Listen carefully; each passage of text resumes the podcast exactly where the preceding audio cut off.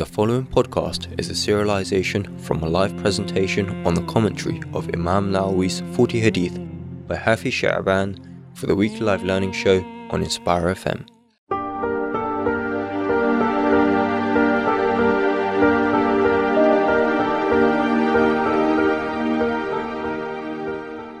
Alhamdulillahi Rabbil Alameen. As-salatu was-salamu ala Rasulillah.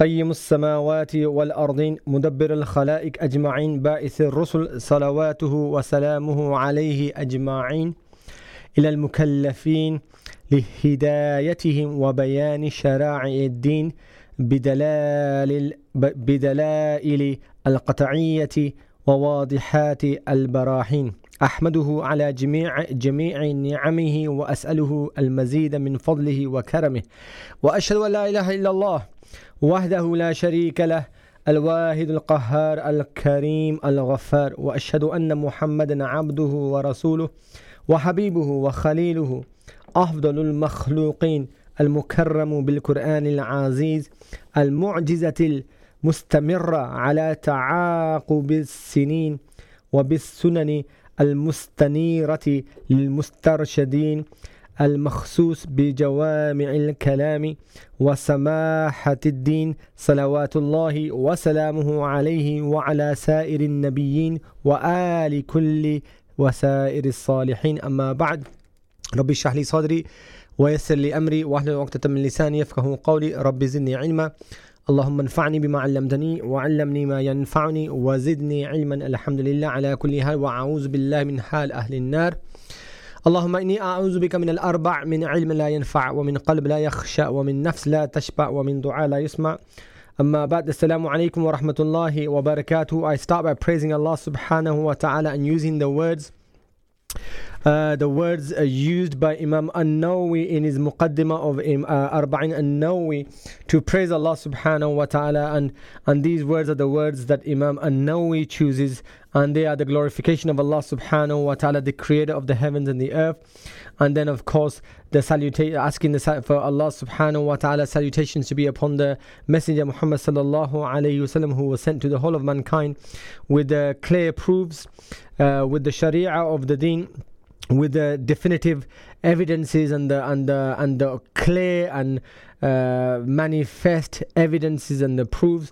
And we ask Allah subhanahu wa ta'ala to also send his salutations upon all of the Anbiya and upon their family and all those who follow them until Yawm al-Din. And then we ask Allah subhanahu wa ta'ala for sincerity, for ikhlas. We ask Allah subhanahu wa ta'ala to increase, to benefit us with what he has taught us and to teach us what will benefit us. We ask Allah subhanahu wa ta'ala, or we seek refuge in Allah subhanahu wa ta'ala from knowledge which is, which is of no benefit, which is of no use, from a heart that does not fear Allah subhanahu wa ta'ala, from a soul that is never satisfied, and from a and a supplication that is not responded to. It's quite appropriate to also start today's show with إِنَّمَا الْأَعْمَالُ بِالنِّيَّاتِ, right? إِنَّمَا الْأَعْمَالُ بِالنِّيَّاتِ وَإِنَّمَا لِكُلِّ امْرِئٍ مَا نَوَى. Uh, because as we're going to discuss later, this is a hadith that a lot of, or most of the scholars, they would start their their works with, or they would start their discussions with إِنَّمَا الْأَعْمَالُ بِالنِّيَّاتِ, to make sure that it is a, a point of reflection for the for the sheikh, for the scholar, for the ustad, for the teacher, or for anyone who is about to lecture or to write or to compose. So it's a reminder for him to cleanse his intentions and to make it purely for the sake of Allah subhanahu wa ta'ala. Right, with those opening words, I want to say assalamu alaikum wa rahmatullahi wa barakatuh to all of my listeners, uh, on the, and welcome to the weekly live learning show with me, Hafiz Shaaban, every Thursday from seven p.m. to eight p.m. on Inspire F M one oh five point one F M, of course broadcasting live from the studios here in uh, Luton.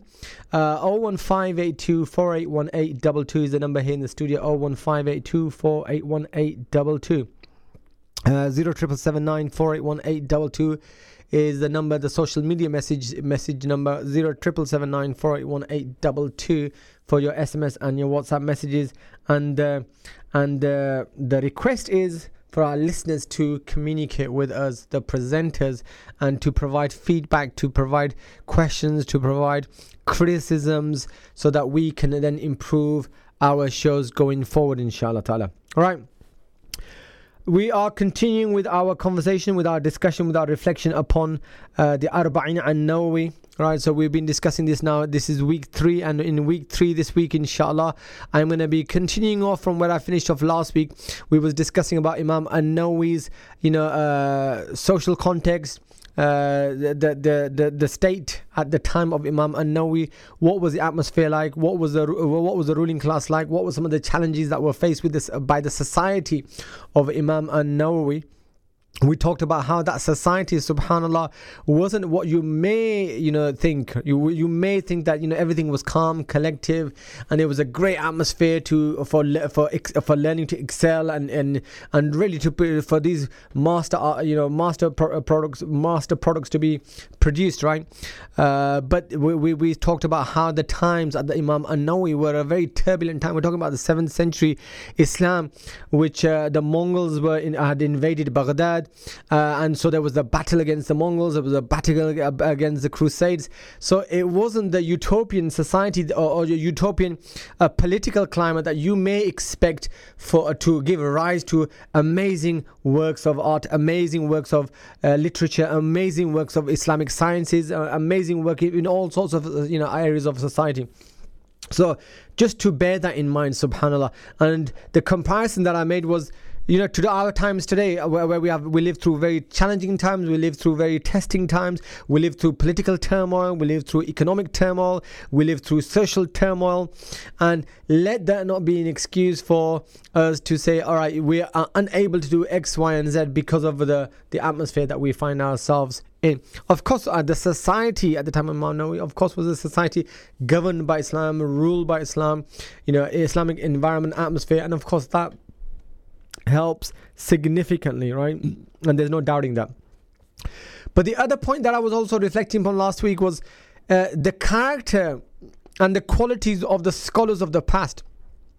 And indeed, these qualities and characteristics and and uh, features of the scholars in the past also exist with some of the scholars today. But subhanallah, one of the aspects that I wanted to highlight, and I started to highlight that last week, was how Imam An-Nawawi's uh, you know relationship with the with the with the Khalifa at that time, with the ruler at that time, was quite a strong one, right? It wasn't a one a passive relationship. It wasn't a, pa- a relationship of you know. Uh, uh, the, the Khalif being the ruler, and uh, even though I, I'm a scholar or I have the no- understanding of Islam, I will stay quiet, right? But it was one of constantly accounting, one of constantly evaluating, one of uh, uh, constantly feeding back to the ruler, feeding back to the Amir to make sure that he's on the straight path, to make sure if he's making a judgment, if he's issuing a rule which is in contravention to Islam and the Sharia rules, and he needs to be accounted to make sure he's always, you know, adopting the best policies at the time. And this was something that really strikes me, because it is something that sets apart someone who has studied the deen, right? Who understands the deen, who applies the deen upon himself, and then he calls others to the deen. That that that is so pivotal, right? And that is one of the sharp contrasts that we find with today's majority and the bulk of the scholars, who have got a very cozy, a very healthy, a very warm, a non-critique relationship with the rulers. And yet they carry huge amount of understanding of Islam. They carry a huge burden in terms of the Quran, a huge burden in terms of the Hadith, a huge burden in terms of understanding the Sharia rules, and yet they're in bed with the rulers. It is impossible, impossible, because the one who understands Islam correctly, it is impossible for him to have that, to be in bed with the rulers, when especially when, at a time when the rulers are flagrantly, you know, openly violating clear, clear hukums and sharia of Allah subhanahu wa ta'ala. The characteristic of the scholar and, and uh, the responsibility of the scholar is to uphold what he has learned, and to call out for what he has learned, and to call the ma'roof, call to the ma'roof, and to forbid the, the munkar. And that was Imam An-Nawawi, right? So we mentioned last time how Imam An-Nawawi, he wrote, he spoke out against the ruler, and Allahu Akbar, you know, that ruler at that time of Imam An-Nawawi, he was a war hero, or someone who fought against, we said, uh, the Mongols, and defeated the Mongols. Imagine the status of such a ruler, but yet that did not stop Imam An-Nawawi from accounting that ruler. What about today? What about today?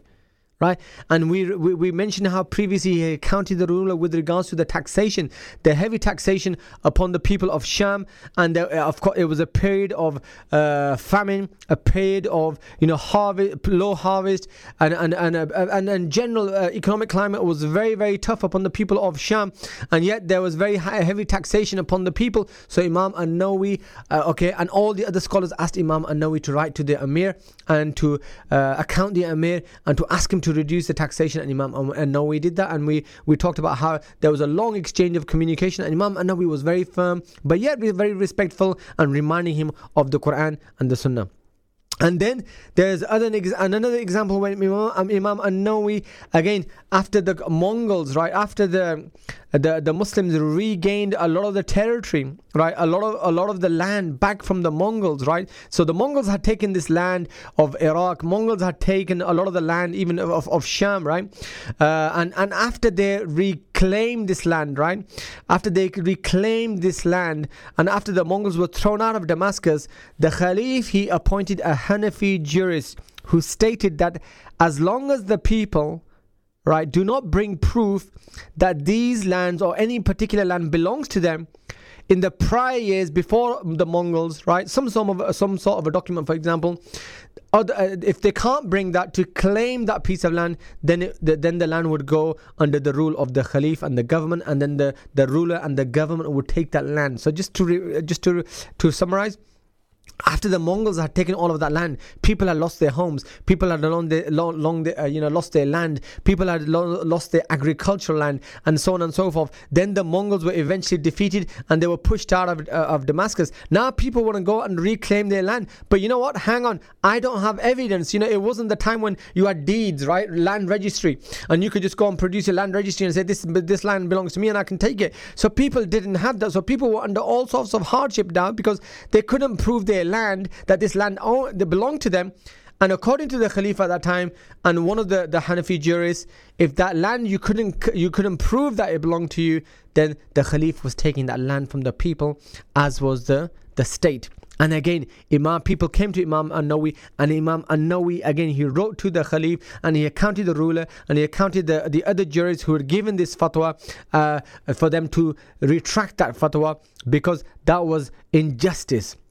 And finally, the ruler, uh, you know, I mean, there's a long conversation again that continues with regards to between uh, between the two. And then, subhanAllah, even there was another example where the, the Khalif, he wanted to raise the taxation, right? Raise the taxation so that he could uh, increase the taxation, so that he could increase the, the provisions for the for the state and for the army and for the Uh, and for its apparatus, so that they could fight in their battles against the Mongols.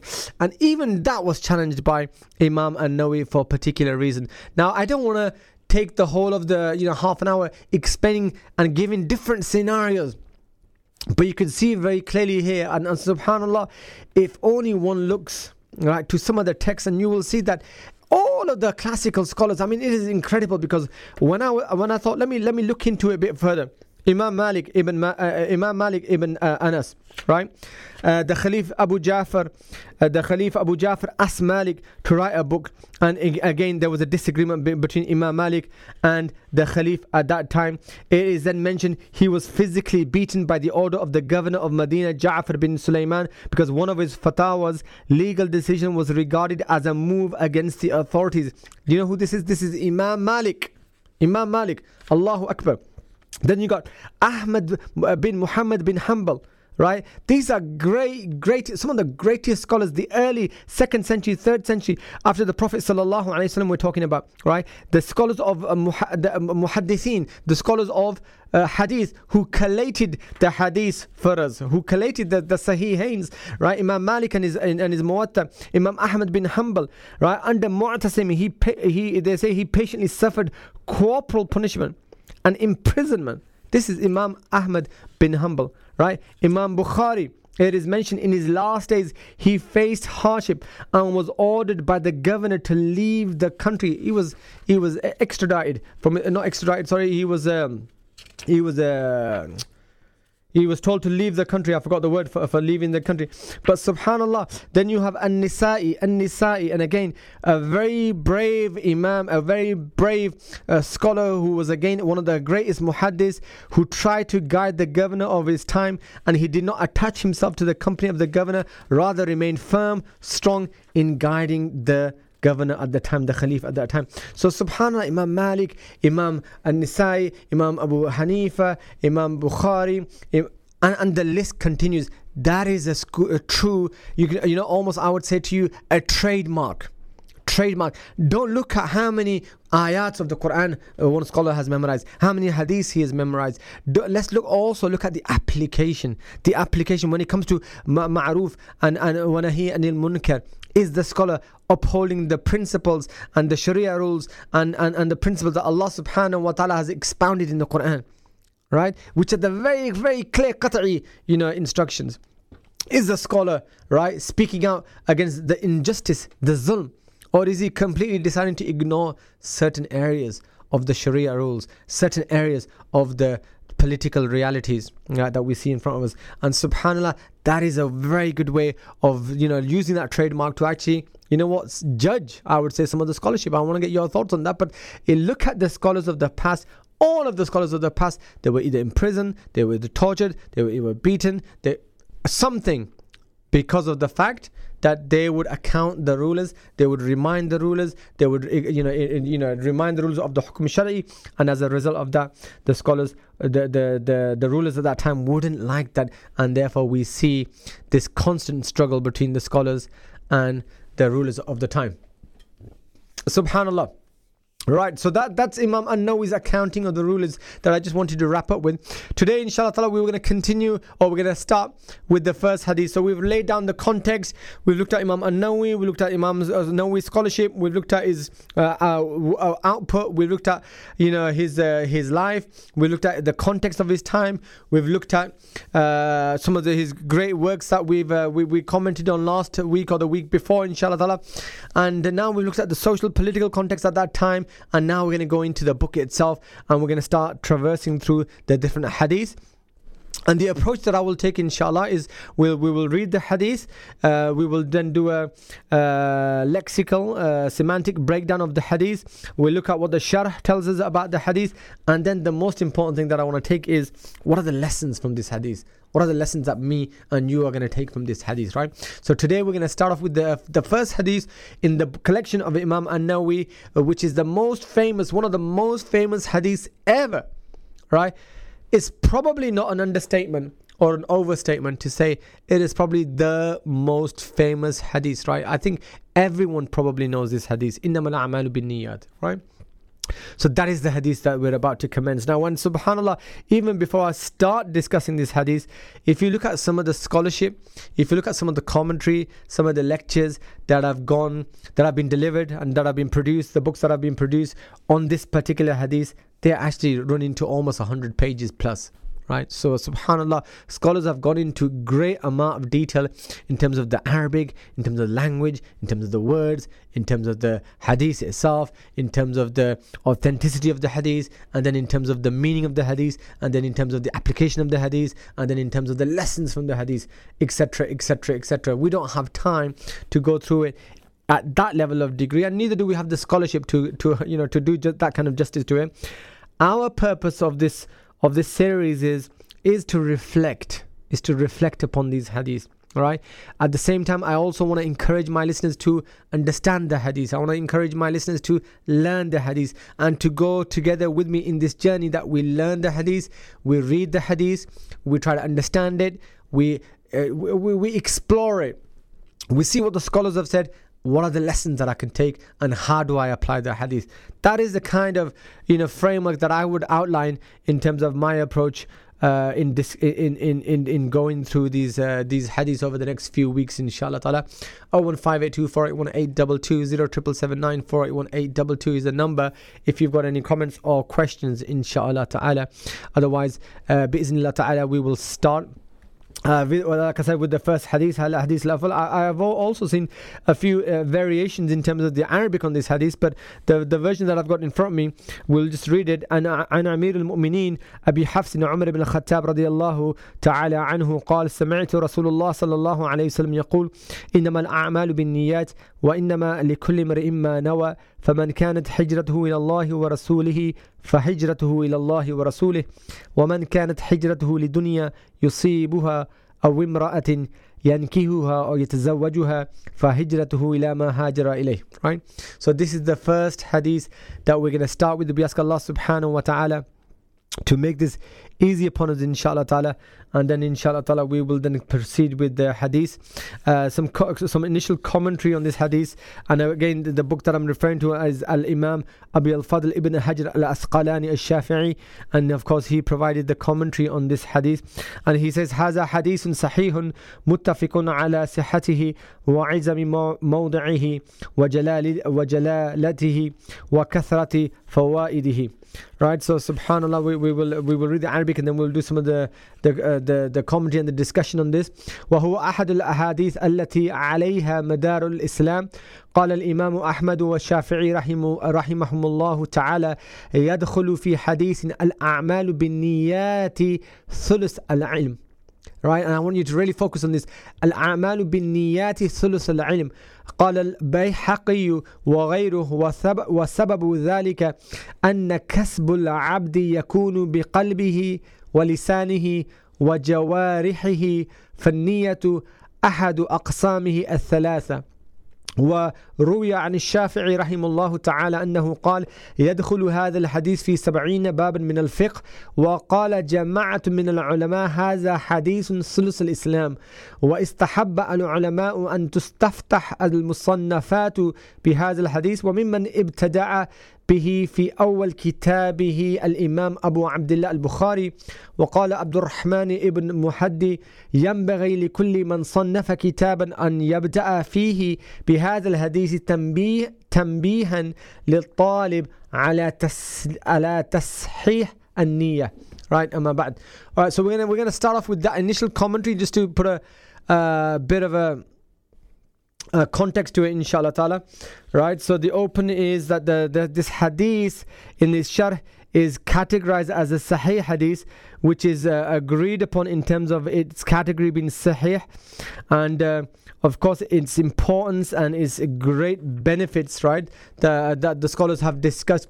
In fact, some of the scholars uh, okay uh, many of them have said that this is one of the hadiths which uh, the foundation of Islam is, is built upon. And we said that Imam Ahmad and Shafi'i, they said that al-a'malu bin-niyat thuluth al-ilm. They said this this this uh, this hadith, al-a'malu bin-niyat, that the actions are but by intentions, is a third of ilm. It's a third of, of all knowledge. A third of all knowledge is al-a'malu bin-niyat. And Bayhaqi, he said وَسَبَبُ ذَلِكَ أَنَّ كَسْبُ الْعَبْدِ. In fact, let me go to the other one. And uh, a jama'ah, a group of the ulama, they said that this hadith is a third of Islam. This hadith is a third of Islam. And others said that this hadith is a third of all knowledge. Subhanallah.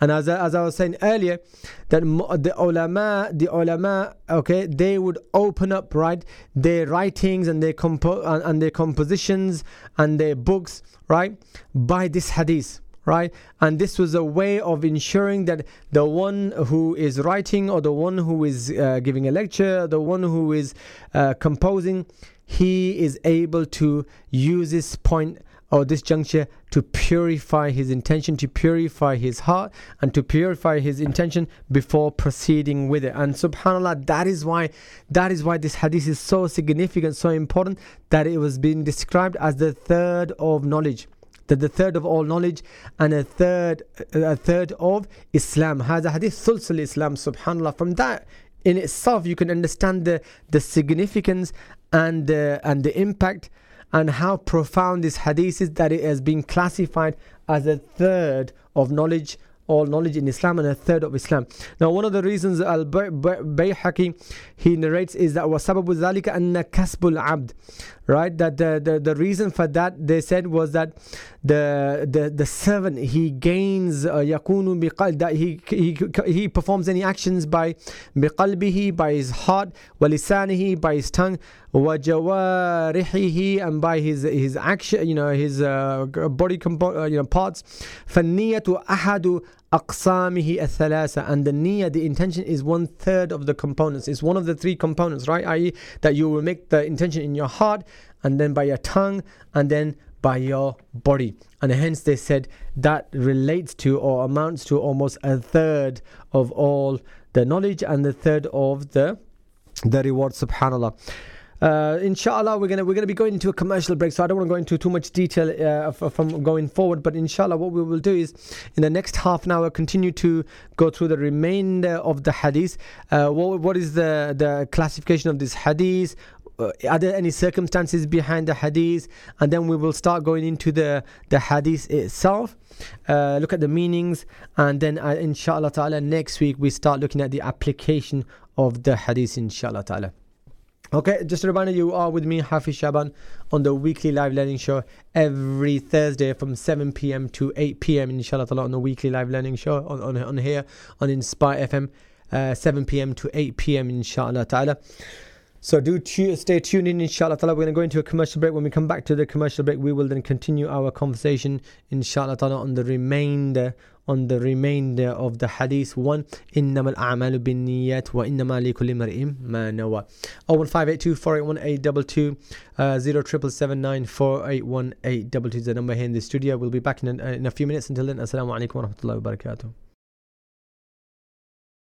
You're listening to an Inspire F M podcast, making available our popular programs from our daily broadcast on Inspire F M.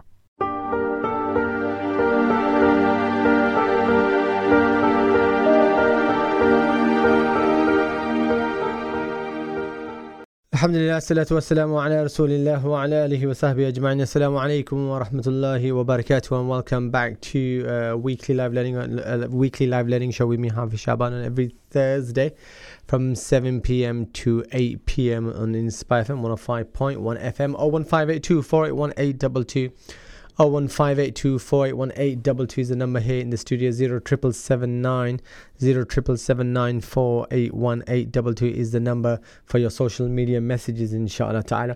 Right, so we have started our journey on uh, and we have started to discuss the first hadith, the first hadith of Arba'in An-Nawawi, which is, of course, uh, we can summarize as إِنَّمَا الْأَعْمَالُ بِالنِّيَّاتِ وَإِنَّمَا لِكُلِّ امْرِئٍ مَا نَوَى. And this is a very famous hadith or with regards to that, uh, verily actions are but by intentions, uh, and we started by saying that this was uh, classified and categorized as a hadith sahih, uh, muttafiqun ala sihatihi, uh, and then we also discussed what some of the scholars, how some of the scholars in uh, origin, uh, some of the classical scholars describe this hadith. And I don't think it's going to be a surprise to to anyone to when when we hear that it was described as the sulusul iman, or it was described as sulusul uh, sorry not sulusul iman sulusul al-ilm and sulus al-islam, that is the third of all knowledge and a third of of, of Islam. Subhanallah. And and how uh, and that in itself speaks volumes, because everything is about your niyyah. Everything. Yes, of course, we're, we're going to discuss this later, and, and some of the lessons we're going to take away from it is not to say, yeah, my intention is pure, but my action is completely, you know, not, not according to the Sharia. You, it, that, that's not something that we can do. And then on the other hand, you can't say, you know, my, uh, you know, my, uh, I've done the action, but I've not made the intention, right? So, and you can't have an intention which is also impure and corrupted, right? So we're going to look at all of those variations uh, later. But uh, again, the niyyah accompanies the action. It has to accompany the action, and the niyyah has to be correct when it's accompanying the action. And that's the point here. That is the third of knowledge, and it's the third of Islam. And the scholars' emphasis was that they would always start with this hadith to purify one's intention and to purify one's heart, right? And this is uh, this is paramount. Now, in terms of uh, the generally, some some uh, context, هذا حديث مشهور بالنسبة إلى آخره أو غريب بالنسبة إلى أوله لأنه لم يرويه عن النبي إلا عمر بن الخطاب رضي الله عنه. And then he continues that this hadith in itself, just just some introductions in terms of its تخريج and and its uh, classification. It's uh, is it's uh, a غريب hadith, right? Even though we said it's sahih, and the غريب is the fact that in its origin chain of narration from the Messenger of Allah sallallahu alaihi wasallam, then on to Umar ibn al-Khattab radiyallahu anhu, and then on to the next levels of of of narration, it has a single level or as a single, you know, uh, individual narrating that hadith until it gets to almost the fourth level, uh, where then the uh, hadith becomes mashhur, and then he says summas summas ثم اشتهر بعد ذلك فرواه عنه أكثر من مئتي إنسان أكثرهم أئمة.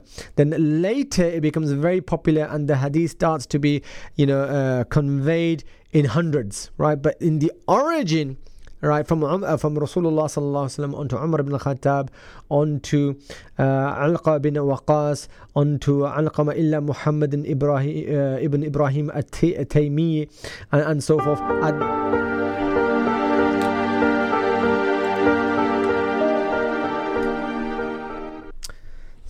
sorry about that, I, I, I don't I, I don't know what happened there, but anyway, just, just to continue. So I mean, at that at that particular time, uh, in in at those levels of narration, it is a single chain of narration, and hence the hadith was categorized as gharib, but nevertheless it was it's, it's a sahih hadith, right? Uh, some uh, some of the scholars, they also discuss the circumstances behind the hadith, hence the fact uh, that the conversation about uh, hijrah uh, and to marry uh, a woman, in the same way that there is a science of asbab al-nuzul. When we talk about the Quran, we talk about asbab al-nuzul, what are the circumstances surrounding the revelation of particular verses of the Quran to allow us to understand the verses of the Quran themselves, uh, and to appreciate those circumstances we need to understand the asbab al-nuzul. Uh, there's a, a similar science, asbab wurud al-hadith, right? Circumstances surrounding particular speech or the saying of the Prophet sallallahu alaihi wasallam, right? And then it's again, this is very important here, sometimes the scholars have taken that into context to understand what were the circumstances surrounding a particular revelation or a hadith, and they try to understand it in its context to understand the meaning, of course, at the similar time. Sa'id ibn Mansur al-Tabarani recorded on the authority of, of Ibn Masood that this hadith was stated concerning a man who wanted to marry a woman named Umm Qais, but she refused to marry him unless he would migrate from Mecca to Medina. Right? Therefore, he migrated in order to marry her. Ibn Masood said that afterwards he was called the migrant of Umm Qais. According to Ibn Hajr, the chains of this narration are authentic. However, he points out that there is nothing in the narration that explicitly states that this was the cause of the Prophet ﷺ saying this particular hadith, right? So there you go. Uh, some, some of the people who try to study the science of asbab al-wurud al-hadith in terms of what are the circumstances surrounding the particular speech of the Prophet ﷺ, some of them narrated this incident of a man who migrated from Mecca to Medina, not for the, the sake of the deen necessarily, not for the sake of Islam, because the people who migrate from Mecca to Medina, they migrate because of Islam, for the sake of Islam. But here, there was an individual who is said to have migrated for the sake of marrying a woman, and hence the hadith continues and references the fact that whatever you migrate for and whatever your migration was for, you will uh, you will attain that from Allah subhanahu wa ta'ala, and that is the reward that you will gain. You will either gain it for the worldly matter, or you will gain the reward that you are seeking out in terms of the hijrah itself. Right, subhanallah. Let let us continue. So uh, let's let's let's start with the with the hadith itself. Then innama al-a'malu bin-niyyat wa innama likulli imri'in ma nawa. Now uh, openly here, uh, the uh, in, in, initially when the scholars they discuss intention, and it's a very interesting conversation. A couple of points that we will be touching upon here is the place of intention. When, when we make an intention, how do we make intention? What is the the place of intention, et cetera? And and this is an interesting conversation because I know some of within our our within within our culture, Asian culture, and especially when we're praying and we're about to pray, there is a, you know, some time is taken out to make an intention, and sometimes we even are here the elders making out the intention out loud. According to uh, Ibn Taymiyyah, the place of intention, the place where do we make intention, how do we make intention? According to Ibn Taymiyyah, the scholars agree that the place of the niyyah, the intention, is the heart or the conscience, and it is not the tongue.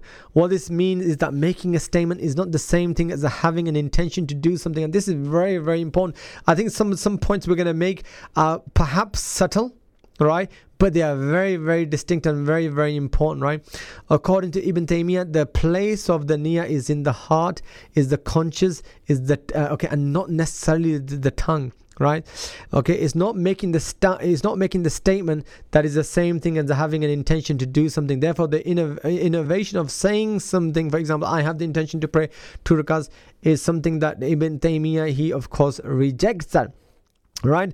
Uh, another example is the hadith of the Prophet sallallahu alaihi wasallam, where the Prophet sallallahu alaihi wasallam said with regards to whoever does not make the intention to fast during the night of Ramadan for the next day, he will not be rewarded for the fast, right?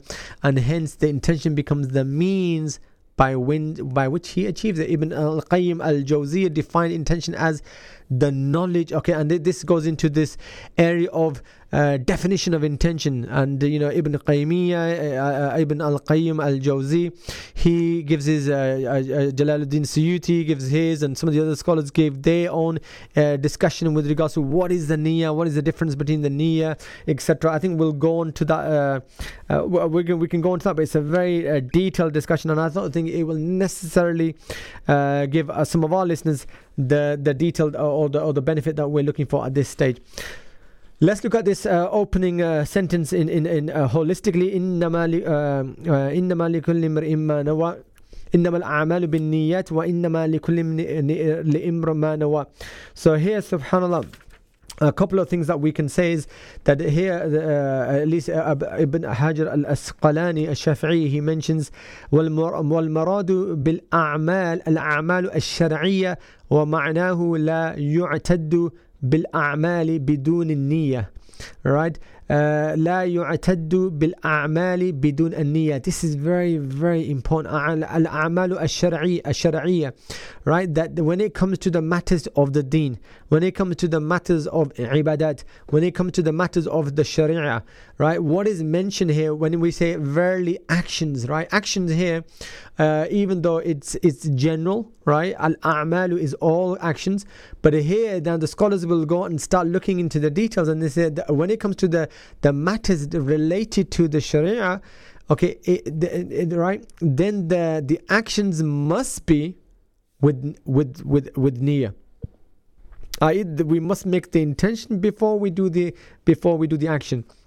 And they give the example of wudu, uh, wal ghasl, wa tayammum, wa kazalik as-salah, wa zakah, wa sawm, wal hajj, wal i'tikaf, wa sa'irul ibadat. All of them, they must we must make intention. So if you're going to pray four rakats, what are you praying the four rakats for? What are those four rakats for?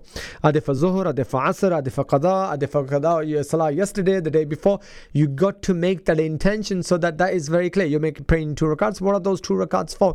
You got to make the intention. Is it two rakats fajr? Is it two, et cetera? Right? When you're making when you're making ghusl, when you're making uh, Uh, wudu, etc., etc., the, the intention must exist. And as we said, the intention is not something that you necessarily call out by your lips, by your by your mouth. It is something that must exist in the heart. You walk towards the, the washroom and your intention is to make wudu so you can pray salah zuhr. That is the, the, the intention being made already. That is very important when it comes to ibadat. As they say, al-a'malu al-shar'iyya la budda min niyya. Okay, a'mal al-shar'iyya, the, the, the actions uh, pertaining to ibadat, pertaining to the sharia, they require the intention. Wa amma al-a'malu ghayra al-shar'iyya la yashtaritu an-niyya. لا تشترط أن لا يشترط النية تداخل النيات في في السنة والنوافل ليس الفرض. So what the the principle here is that the actions to do with ibadat, the actions to do with the sharia, they are dependent and they need an intention. They need intention. As for those actions which are uh, sunnahs, as for those actions which are supererogatory actions uh, and are not obligatory actions, then they do not require an intention, and we're going to be discussing that later, inshallah ta'ala. So let's let's make sure that that is very clear in our minds. Al-a'mal al-sharia require a intention, inshallah ta'ala. Uh, and then he continues to say, وفي قوله إنما العمل بالنيات محذوف واختلف الفقهاء في تقديره فالذين اشترطوا النية قدروا صحة الأعمال بالنيات والذين لم يشترطوها قدروا kamal al-amal bin niyat. So then there was a discussion with regards to innama al-amal bin niyat, that is there a word missing here? Innama al-amalu, verily the actions are but by intentions. Actions are but by intentions. From that we understand, it's, it's a figure of speech, we understand from that that the actions, your actions and the reward for your actions is dependent upon your intention, right? That's the understanding. When we say actions are uh, by intention, it, it doesn't mean that the intention plays a physically in, a, in, in a integral part of the action. It means that the reward of the action is subject to intention. The reward of the action is subject to intention.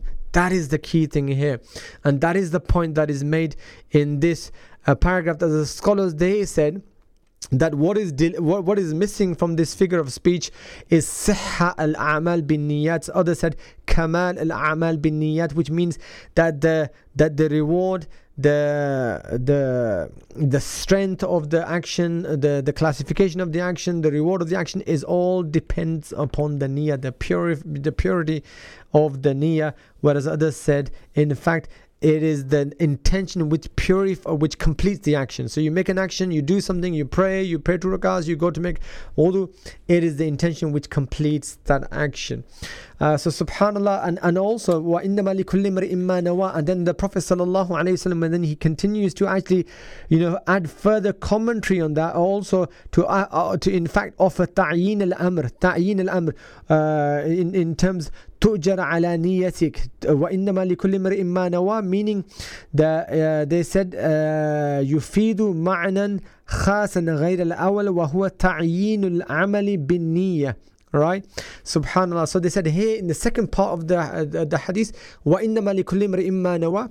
The Prophet sallallahu alaihi wasallam is then emphasizing, then he's being very spe- specific, and and that is a reason either the Prophet sallallahu alaihi wasallam or would repeat it for the sake of emphasis, or the Prophet sallallahu alaihi wasallam would repeat it, uh, and and then the fuqaha, they also derive a principle that if you can give a uh, an additional meaning to the second part, then that is normally prioritized here. Wa inna malikul imri imma nawa is that then uh, the the Prophet sallallahu alaihi wasallam and the uh, and the muhaddithin, they, they stated that here is what we what we classify as ta'yin al-amr, where the Prophet sallallahu alaihi wasallam is now giving a further specific example, and that is, and for every intention the reward is, okay, based upon whatever one is intending to achieve from it, right?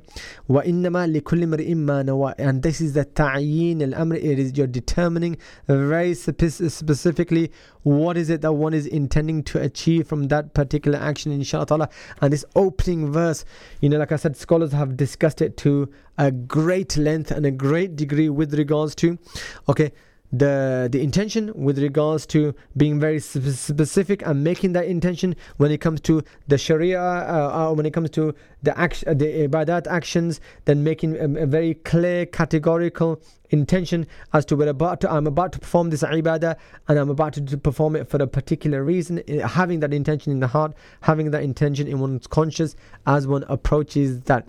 And of course later on, uh, the scholars, they discussed that with regards to the, and in fact here in the, in the same paragraph, فَأَمَّا إِزَالَةُ فَأَمَّا إِزَالَةُ النِّجَاسَةِ فَلَا تَحْتَاجُ إِلَى نِيَّةٍ لِأَنَّهَا مِنْ بَابِ التَّرَوُّكِ مِنْ بَابِ التَّرَوُّكِ وَالتَّرَوُّكِ لَا تَحْتَاجُ إِلَى نِيَّةٍ. And this is the point that I mentioned, وَأَمَّا الْأَعْمَالُ غَيْرِ الشَّرْعِيَّةِ that does not require an intention, uh, uh, uh, which which is actually not to do with the ibadat. And that's, for example, today I'm going to, what, what what should I wear today as an individual? Should I wear a top? Should I wear a t-shirt? Should I wear, you know, a particular type of clothes? You know, should I uh, eat a particular type of dish today? Should I cook a particular type of dish?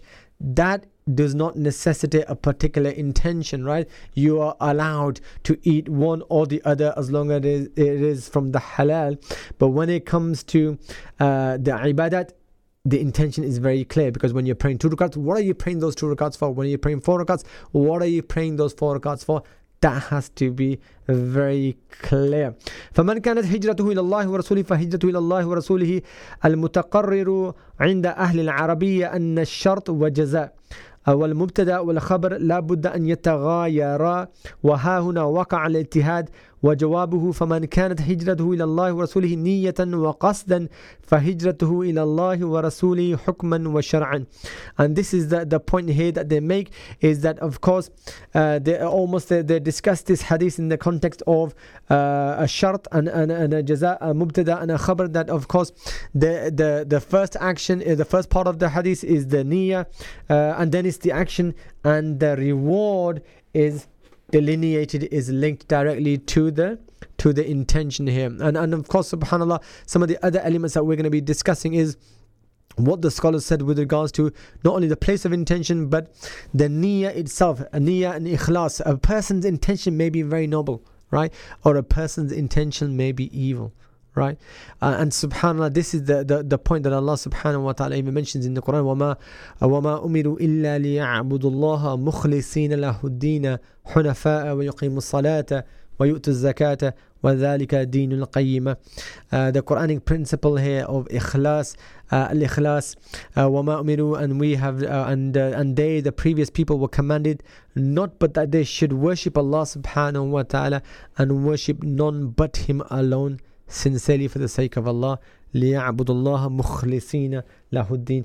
And that is the point that is making here, is that the intention should be purely for the sake of Allah subhanahu wa ta'ala, and niyyah and ikhlas, that niyyah, we need to purify our intention, that is purely for the sake of Allah subhanahu wa ta'ala, and do not allow other elements to come into that intention. What we're going to be discussing next week is some of the other elements that the scholars discussed, right, that can some, sometimes corrupt our intention. And then also in terms of purifying intention, how do we purify our intention? Then the other uh, discussions that the scholars ha- discussed, right, with in terms of what happens to an action that is done for other than the sake of Allah subhanahu wa ta'ala. Is that accepted? Is that rejected? Uh, and we will then continue that, and then we will also continue with the discussion and the conversation on uh, the remaining commentary. In fact, we could probably go through that now, because we've got a, a couple of minutes left before the end of the show. وَهَذَا الْحَدِيثُ ورد على السبب وذلك أن رجلا هاجر من مكة إلى المدينة ليتزوج امرأة يقال لها أم قيس لا يريد بذلك فضيلة الهجرة فكان فكان يقال له مهاجر أم قيس. And in fact, this this is something that we discussed earlier, and that is the point that I was making earlier with, with regards to uh, the, uh, some of the scholars, they discussed what was the reason for this hadith, and some of the scholars said that the reason for this hadith was that uh, one of the uh, Sahabi, he was migrating, and he migrated from Mecca to Medina, ليتزوج امرأة يقال له أم قيس, and he became known as Umm Qais because he was migrating for the sake of marrying this woman, or at least that's what uh, was was uh, was mentioned. So key points here is a'mal uh, bin uh, sorry uh, uh, an-niyat and an a'mal, that the ni uh, firstly the significance of the hadith, right? So we've we've looked at that, the paramount of the hadith, that the scholars classified it as the third of ilm and the third of Islam.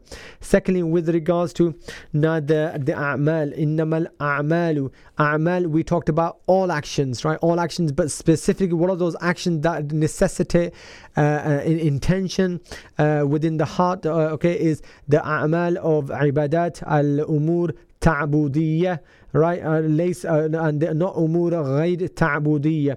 They all require an intention. All the umur ta'budiyya require intention. And the, the scholar said, لا يعتد بالأعمال بدون النية. Without intention, there is no, the, the actions do not count.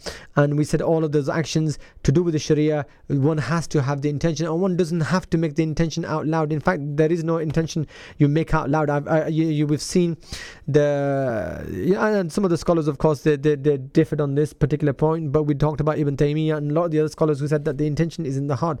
The, if, if it's Ramadan, of course, it's obvious, uh, and, and I know that it's uh, Ramadan is fard upon me, I know tomorrow is Ramadan, then I, I know that I have to fast tomorrow, and I will, of, of course, have that intention in my heart to fast. That is sufficient to fast. The fact that I'm proceeding towards the, the bathroom because the azan for Zuhr has gone, with the intention that I need to pray, the intention is there to make wudu so that I'm able to go and perform uh, for the fact that I'm walking towards the masjid at the time of Zuhr, the intention is already in my heart, and that's why I'm going to the masjid. I'm, I'm driving to the masjid for Isha, the intention is in my heart that I'm going to pray Isha, and that is why I'm walking towards the masjid, and so on and so forth. That is the intention, having that intention and making it very clear that we are going for that particular function. The other actions we discussed was, as for the, the actions which are not related to the Sharia, right, uh, in terms of the, the sunnahs and the nawafils, and that is where, you know, one can uh, make the, the intention, uh, okay, you can actually utter, uh, you, you know, uh, any particular one. But again, we, we also said that the fact is that uh, the, the intention is for the fara'id and not for the tadakhul al-niyat fi sunnah والنوافل ليس الفرض, right? Uh, وَإِنَّمَا الْعَمَلُ بِالنِّيَّاتِ. We also talked about how the, the scholar said that the health and the reward of the particular action is based upon the perfection of the sincerity, the niyyah, and also the completion of the action is based upon the intention. Uh, and then again, the, the, the hadith com- supplements and complements are with the, the later uh, description. Inshallah ta'ala, next week, we're running out of time. Next week when we come back, we will be discussing what are the lessons that we take from this, right? What is the application of this hadith? Uh, what are the ramifications of this hadith? What do we understand from that? What happens when people say, the intention's in my heart, but yet we're performing an action which goes against Islam? What happens happens to uh, other scenarios where we actually, is it is the opposite? Uh, do the two, both things have to be in synergy, be in sync, right? Uh, we're going to discuss a lot of those scenarios because it's a lot. It becomes a bit more uh, cloudy, it becomes a bit more grey, and we will add that clarity, inshallah bi'iznillah ta'ala, next week when we come back, inshallah. Just a reminder that you are with me, Hafiz Shaaban, on the weekly live learning show. On the weekly live learning show uh, on, on uh, every Thursday from seven p.m. to eight p.m. from seven p.m. to eight p.m. on Inspire F M one oh five point one F M. Zero one five eight two four eight one eight two two is the number here in the studio. Zero triple seven nine zero triple seven nine four eight one eight double two zero triple seven nine four eight one eight double two is the number for your social media messages, uh, for any of your WhatsApp or your S M S messages, inshallah ta'ala. Bi'iznillah ta'ala, we will be next we will be here next week, inshallah, when we will continue the conversation on uh, on this first hadith. But we will looking at we will be looking at the first hadith from a perspective of what is the application of this hadith, what are the uh, what are the lessons that we're going to be taking away from this hadith, how do we apply this as an individual, where do we apply this in the, in the context of society, uh, our, our, the scholars, uh, what is the, the correct way of looking at this hadith, and what is the incorrect way, right? Uh, we ask Allah subhanahu wa ta'ala to accept this from us. Anything good is from Allah subhanahu wa ta'ala. Any weaknesses, any mistakes are from shaitan and from myself. أقول قولي هذا وأستغفر الله لي ولكم ولوالدي ولوالديكم فاستغفروا إنه غفور رحيم. أشهد أن لا إله إلا الله وحده لا شريك له وأشهد أن محمدا عبده ورسوله. With those words, uh, remember me in your du'as, inshallah ta'ala. And we ask Allah subhanahu wa ta'ala to accept anything good which is um, which has been said uh, as a, a good from him. Until next week, assalamu alaikum wa rahmatullahi wa barakatuh. Thank you for listening to our podcast. Why not tune in to our live stream at inspire f m dot org and follow and subscribe to our social media platforms at Inspire F M Luton.